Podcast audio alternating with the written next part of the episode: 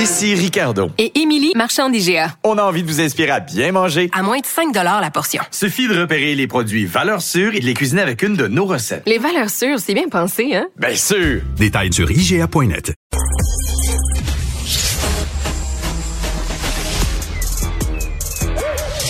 Mathieu Bocoté. Il représente un segment très important de l'opinion publique. Richard Martineau. Tu vis sur quelle planète? La rencontre. Je regarde ça et là, je me dis, mais c'est de la comédie. C'est hallucinant. La rencontre. Bocoté. Martineau. Tu veux nous parler de la mémoire d'Anne Frank, Mathieu? Et surtout de son effacement. Alors, euh, je te résume, c'est dans le Figaro, euh, ça, ça vient d'Allemagne, mais c'était confirmé par le Figaro, donc euh, on est dans des, des sources crédibles, parce que je t'avouerai que ma première réaction, c'est de me dire, est-ce que c'est vrai? Il y a une, euh, une garderie en Allemagne qui porte le nom de la garderie Anne Frank. Anne Frank, c'est cette jeune juive exilée aux Pays-Bas qui a tenu un journal pendant la guerre alors qu'elle qu'elle fuyait les nazis, mais qui a finalement été exécutée de mémoire, je me trompe pas, à Bergen-Belsen, donc dans les camps d'extermination des nazis, et son journal est devenu une forme de classique pour comprendre la psychologie de ceux qui ont subi l'oppression, les persécutions antisémites et tout ça. Donc une garderie qui porte son nom en Allemagne. Et là, qu'est-ce qu'on voit? Cette garderie elle-même veut changer de nom. Elle veut changer de nom. Pourquoi? Parce que les administrateurs de la garderie le disent. Ce sont eux qui parlent, ce n'est pas moi. Ils disent, cette mémoire, celle d'Anne Frank, celle de l'Holocauste, est de plus en plus difficile à porter, on pourrait presque dire offensante, pour les jeunes issus de la diversité, et particulièrement les jeunes issus de l'immigration euh, arabo-musulmane. Or, il faut euh, changer le nom parce que et avoir un nom plus générique. Je pense c'est les explorateurs du monde désormais. Euh, ouais. Et une espèce de, de nom de télésérie bizarre. là. Ben oui. Et euh, donc, faut changer le nom pour faire en sorte que cette mémoire d'Anne d'Anne Frank ne vienne pas offenser les jeunes. Pour- donc, il y a deux choses là-dedans. Premièrement, c'est que non seulement les, Juifs ont été une première, fois euh, liquidés euh, au, au centre d'une entreprise d'extermination qui est la Shoah, mais aujourd'hui, le souvenir même de leur extermination est désormais vécu comme étant encombrant pour des populations nouvelles qui arrivent en Allemagne et qui, plutôt que de s'intégrer à l'Allemagne, réclament que l'Allemagne s'adapte à elle. Premier élément. Deuxième élément. On nous dira, probablement, mais c'est anecdotique. Pourquoi donner tant d'importance? Ce n'est qu'une dans une école, une garderie, c'est pas si souvent. Mais c'est faux, et je crois que tu l'évoquais euh, avec euh, Christian Rioux il y a un instant. Mais en France, depuis le début des années 2000, il y a eu un rapport important qui s'appelle le rapport Aubin, qui racontait comment l'enseignement de la Shoah n'était plus possible, de l'Holocauste n'était plus possible dans certaines écoles islamisées, dans des quartiers marqués par l'immigration massive. Pourquoi? Parce que ça heurtait violemment dans leur esprit les jeunes issus de la diversité, encore une fois, et qui avaient deux types de réactions. J'évoque ensuite la troisième. La première, c'était d'en rire ou de nier.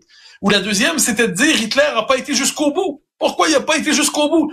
Et en dernier sens, il pouvait y avoir turbulence, il pouvait y avoir violence en classe. Mais ça, longtemps, c'était laissé de côté. Le professeur Georges Bensoussan, qui est un historien tout à fait remarquable, avait documenté ça déjà aussi dans un livre Les territoires perdus de la République, mais partout, c'est le même phénomène qui s'impose. C'est la mémoire de la société d'accueil. Et dans ce cas-là, en Allemagne, une mémoire très particulière, c'est-à-dire la mémoire d'une culpabilité euh, difficile à surmonter, c'est le moins qu'on puisse dire, que celle de l'Holocauste, eh bien, cette mémoire doit désormais s'effacer pour ne pas heurter ceux qui arrivent et qui se sentent vexés par cette mémoire, dans un contexte, dernier élément, où on nous dit que ça, c'est l'espèce d'idéologie islamo-gauchiste. Euh, on nous dit euh, les musulmans sont les nouveaux, sont les juifs d'aujourd'hui. Donc, autrement dit, les, les musulmans subiraient, ce- donc le monde occidental aurait une névrose identitaire. Il aurait toujours besoin d'une catégorie minoritaire à persécuter. Autrefois, c'était les juifs, désormais, c'est les musulmans. Puis c'est une thèse qui s'accouple à cette idée qu'Israël reproduirait contre les Palestiniens ce que les Allemands euh, ont fait aux Juifs. Donc, tu mets tout ça ensemble et ça crée un environnement où la mémoire d'Anne Frank doit être laissée de côté pour ne pas vexer ceux qui arrivent en Allemagne. C'est quand même particulier. C'est assez particulier. Écoute, je sais pas si tu as vu, mais je te l'annonce, euh, Louise Arel, l'ex-ministre péquiste, sur son compte Twitter, a mis une photo d'un camp de concentration des années 40 et en disant c'est ce que maintenant les Juifs font aux, euh, aux Palestiniens. Elle, elle- elle met sur, tu Louis, Louise Arel n'a jamais été la figure la plus éclairée du Parti québécois, disons ça poliment. Euh, J'ai pour elle une estime modérée. Euh, c'est pas la première fois, je souligne que pour critiquer les nationalistes identitaires, entre guillemets, au Québec, elle utilisait la mémoire des années 30 en les accusant, elle m'a déjà fait le coup personnellement d'ailleurs, en les accusant de reproduire les schèmes de la pensée fasciste des années 30. Donc, je te dirais poliment que quant à moi, euh, le niveau intellectuel de Louise Arel est un niveau limité. Euh, c'est une femme avec ses convictions et c'est pas, j'ai peu d'estime pour elle. Je, je peux pas m'empêcher de le dire parce que décider de nazifier ainsi Israël, euh, ça relève en fait d'une pensée facile. Elle reprend les réflexes gauchistes de sa jeunesse. Euh, c'est c'est particulier hein, parce que elle représente, je, je crois qu'en elle-même, c'est une femme intelligente, mais les schèmes de pensée auxquels elle adhère la ramènent vers le bas. Donc, c'est une femme qui décide, qui, qui consent finalement à son abaissement intellectuel en adhérant à des schèmes de pensée qui abrutissent ceux qui y adhèrent. Et on peut être très critique envers Israël. On peut être très critique envers l'histoire d'Israël. On peut être très critique envers Netanyahou, plus encore. Mais nazifier Israël, ça correspond simplement à cette idée, ce désir de diaboliser, de critiquer le fondement même de la légitimité de cet État. Et de ce point de vue, c'est un propos euh, soit inqualifiable, soit que nous qualifierons poliment d'imbécile. Écoute, j'aime beaucoup l'émission La Grande Librairie que je regarde régulièrement chaque semaine à TV5. Et là, on a fait une émission spéciale sur les enseignants, les professeurs. On a reçu des écrivains professeurs pour saluer la mémoire de Dominique Bernard et Samuel Paty, deux profs qui ont été euh, tués. Peux-tu croire, peux-tu croire, Mathieu, l'émission dure deux heures, on n'a jamais dit le mot islam. Peux-tu croire ça, mais... toi? Ah, mais c'est, en fait, je peux le croire. Je, serais surpris qu'on l'ait prononcé. Je serais surpris qu'on l'ait prononcé. Pourquoi? Parce que dans le régime médiatique dominant euh, en France, surtout dans le service public, faut bien le dire, euh, mais pas seulement, il y a cette idée. On va dire que l'intolérance a frappé. On va dire que le terrorisme a frappé. Mais on est incapable de particulariser la chose. Et là, ce qui est assez fascinant, c'est que réfléchir, me semble-t-il, calmement, aux tensions civilisationnelles qui remontent, euh, je dirais, quand même à Poitiers, là, ça fait un temps, entre euh, l'islam et le monde occidental ou européen. Ça ne veut pas dire qu'on diabolise les musulmans, d'aucune manière. Ça ne veut pas dire qu'on critique même l'islam comme religion. Ça ne veut pas dire ça. C'est-à-dire qu'on constate qu'il y a des tensions entre les civilisations, comme il y a des tensions entre les peuples. Si je parle des tensions entre les Irlandais et les Anglais, j'ai pas l'impression de faire un scandale. Si je parle des tensions entre la Pologne et la Russie, j'ai pas l'impression de faire un scandale. Mais si je parle des tensions entre le monde musulman et le monde occidental, j'ai pas l'impression de faire un scandale témoigne, ça ne préjuge pas d'une vision négative de la chose. Mais aujourd'hui, on est à ce point dominé par l'idée d'une culpabilité occidentale irréductible que s'il vient le temps de nommer la difficile intégration de l'islam dans le monde occidental, le fait que l'islamisme soit aujourd'hui une force offensive qui qui prétend qui prétend être la seule traduction véritable de l'islam. Je ne le crois pas, mais c'est ce que prétend l'islamisme. Euh, eh bien, donc, si on décide d'aller vers là, évidemment, on a les patrouilleurs de la pensée autorisée qui nous disent, vous n'avez pas le droit de dire ça, vous êtes dans l'islamophobie, vous êtes dans la discrimination, vous êtes dans la xénophobie, vous êtes dans le racisme. Ce qui nous amène dans ces moments orwelliens où le, réel n'est plus mentionné. Et d'ailleurs, mentionner le réel peut être vu comme une forme très grave de euh, d'offense justement au discours dominant écoute, euh, je reviens à cette émission-là. Pendant deux heures, on disait oui, mais il y a des choses qui sont difficiles à enseigner dans les classes. Et moi, j'étais à la maison, je disais, mais dites-le. Oui, la dites-le. La, la, la, la, oui, la c'est ça. Il le disait pas.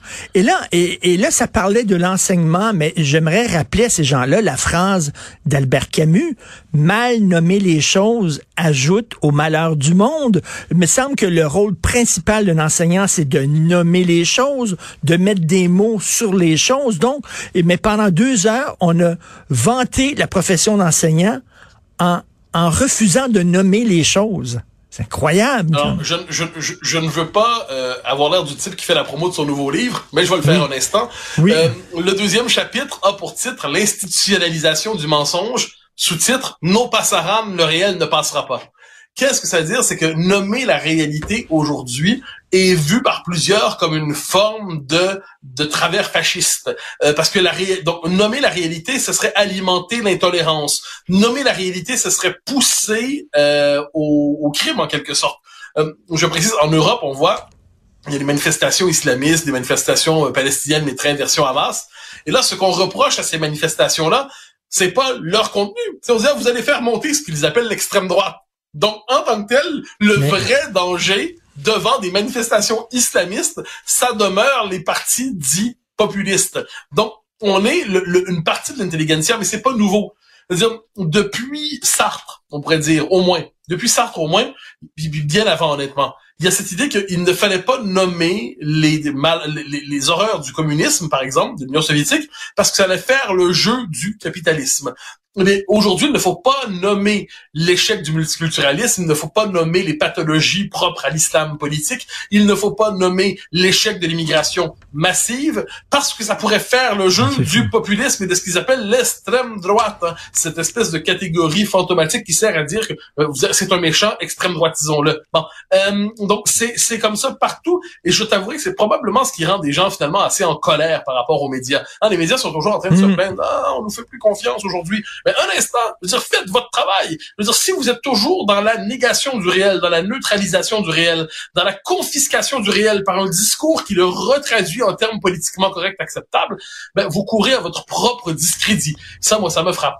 Tout à fait. Et je, je souligne hein, que tu fais la une, la première page du Figaro magazine avec un très long, un gros portrait de toi, un long portrait de toi avec une entrevue questions-réponses, ce qui démontre, écoute, que tu es rendu vraiment un incontournable dans le paysage intellectuel français. Là. Euh, euh, bravo. Ah, On est très fiers de toi, Mathieu.